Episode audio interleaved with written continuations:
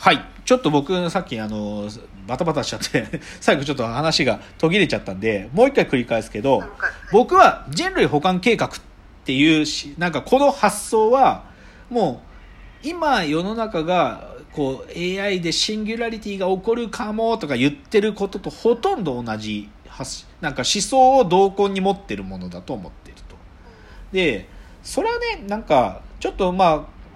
もう少し丁寧に説明するけど、でもね、もうちょっと違う言い方すると、まあ、材料揃えるって意味でももうちょっと言っておくと、なんていうかな、エヴァンゲリオンの敵はまあ使徒なわけだけど、はい。その使徒が、んが、なんていうか持ってる生命性だとか、もしくは AI 性とちょっとあえて呼ぼうと思うが、そう、つまり人間がひょっとしたら作った生命なんじゃないかと思わせる部分っていう感じなんだけど、でさ、それはさ、例えばさ、さっきのマギを乗っ取ろうとした人がいたわけじゃん。でさ、マギをまず乗っ取るっていう意味においてさ、まずこの物語で前提になってるのはさっきも言ったようにマギ、マギシステムそのものがまずコンピューターが自律的にさ、自分っていう単体が定義できてるっていうことが前提だよね。で、でで、あるがゆえに、まあでも普通にじゃあコンピューターウイルスのハッキングって行為が起きるんだけどさ、でもさ、なんて言ったらいいのかな、マギと同一化するってどういうことなのって話なんだよね、まずは。だってさ、使徒って生命体なんじゃないの？なんかさ、せそれがさ、なんていうか、コンピューター、しかもさ、自律的コンピューターと同化するってどういうことなのっていうのが、まずなんか疑問として出てくるよと。他にもさ、いろんな人が出てきてさ、あの、アスカの精神汚染をしようとする人とかもよく出てくるし、まあ、アスカだけじゃなくて、シンジ君も精神汚染されたりするけど、とか、あと物理的になんかこう、紐っていうかさ、こう、輪っかっていうか、なんていうの？遺伝子の二重らせんみたいな形してる、あの、人も出てきてさ、それがさ、あの、レイ、綾波レイの、なんていうか、ゼロ号機にこう、なんて、侵食的にさ、物理的接触を試みる奴らも出てくると。つまり、レイの体と、い、い、なんか体を同一化しようとする奴らも出てきたりとか、あと、はい。まあこれもね、な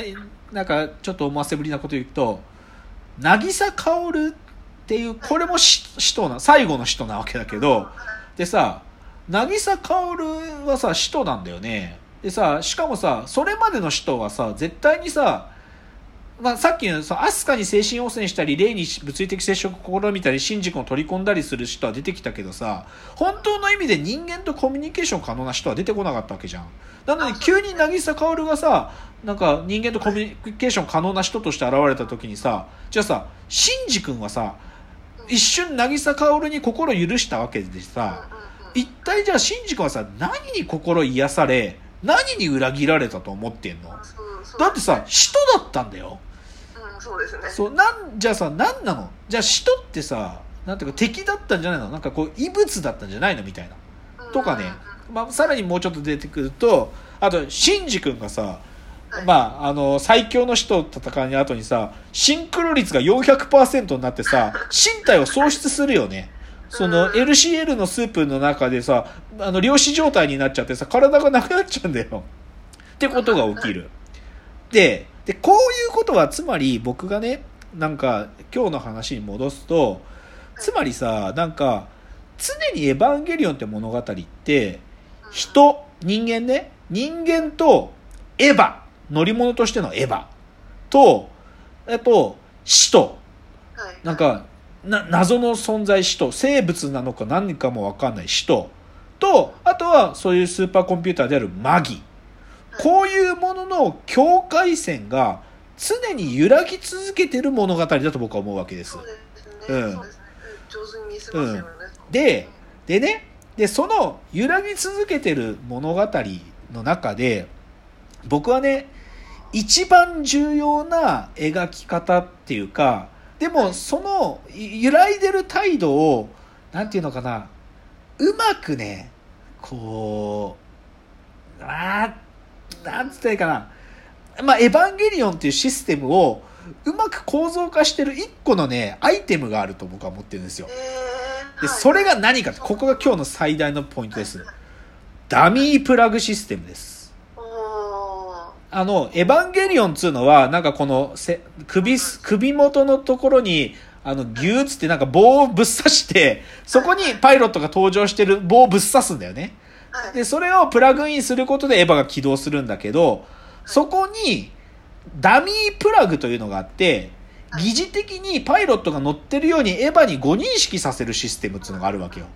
で、そ、で、で、それ物語が進んでいくと明かされるのは、そこには、綾波レイが実は、綾波レイの、なんていうか、クローンみたいなのが乗ってて、で、それが、レイ、レイの体がエヴァとシンクロすることでエヴァが動くんだと。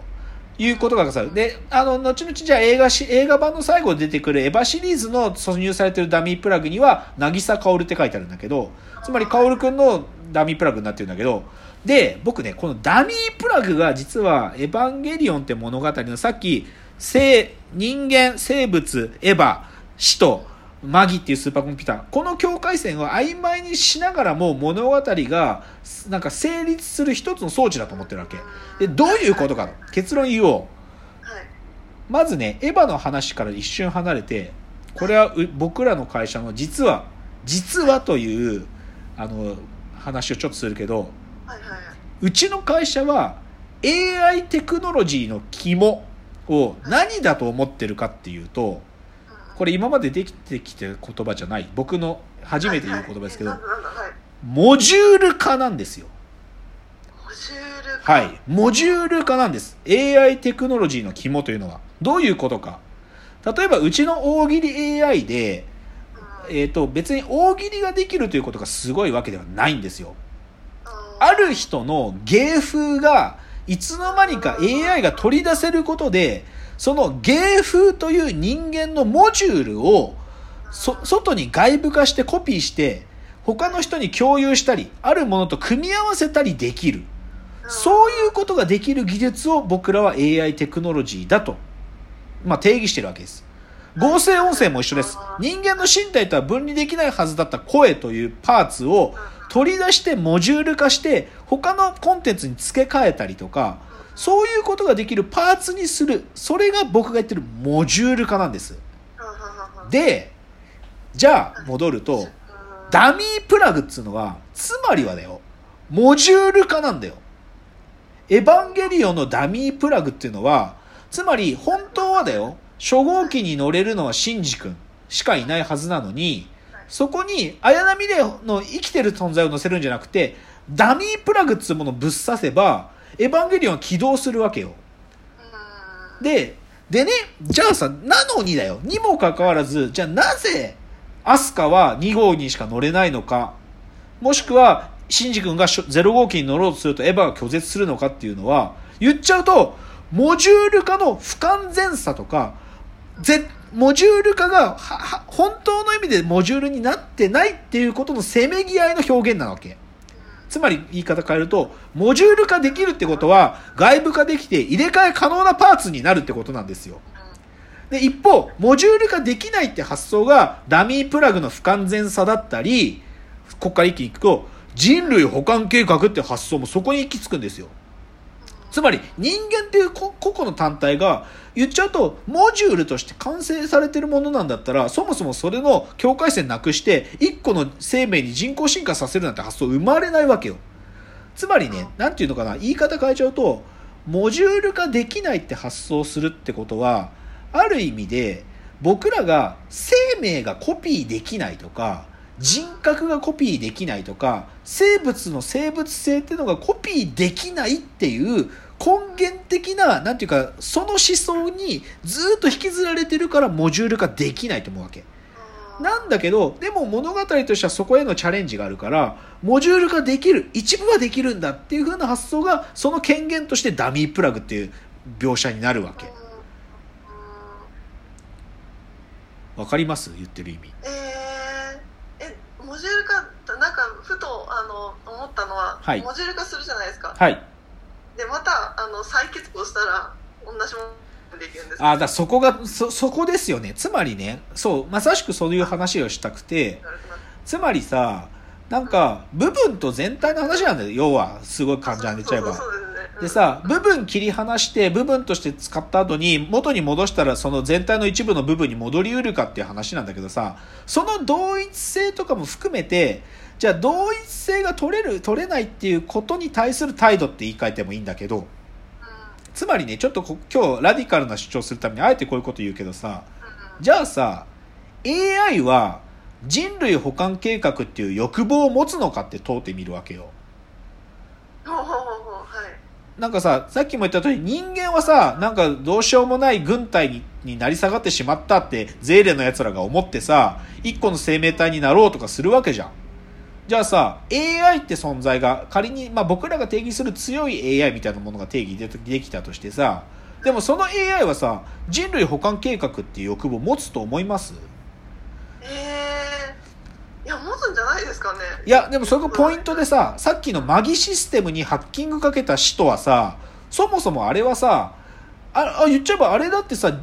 ま、し人、使徒保管計画って言い換えたらさ、言っちゃうと自分のウイルスをコンピューターに流すことにおいてあいつらもう成立してるわけじゃん。あはいはいで、それでもさ、しかもそれがさ、なんていうの、AT フィールドがなくなるみたいなさ、物理的身体が1個になるみたいなことを考えなくても、別に1個の単体にななれちゃうわけじゃない。言ってる意味わかります？もうちょっと、もうちょっと違う。えっ、と、さっきの例で言うと、マギじゃなくても、はい。えっ、と、え、いやー、そうだな、ちょっとうまく説明したいな、ここ。そうですね。あ時間がなくなっちゃったな。一旦整理して次のチャプターまで持ち越そう。すいません、はい。ちょっと次のチャプター続きますね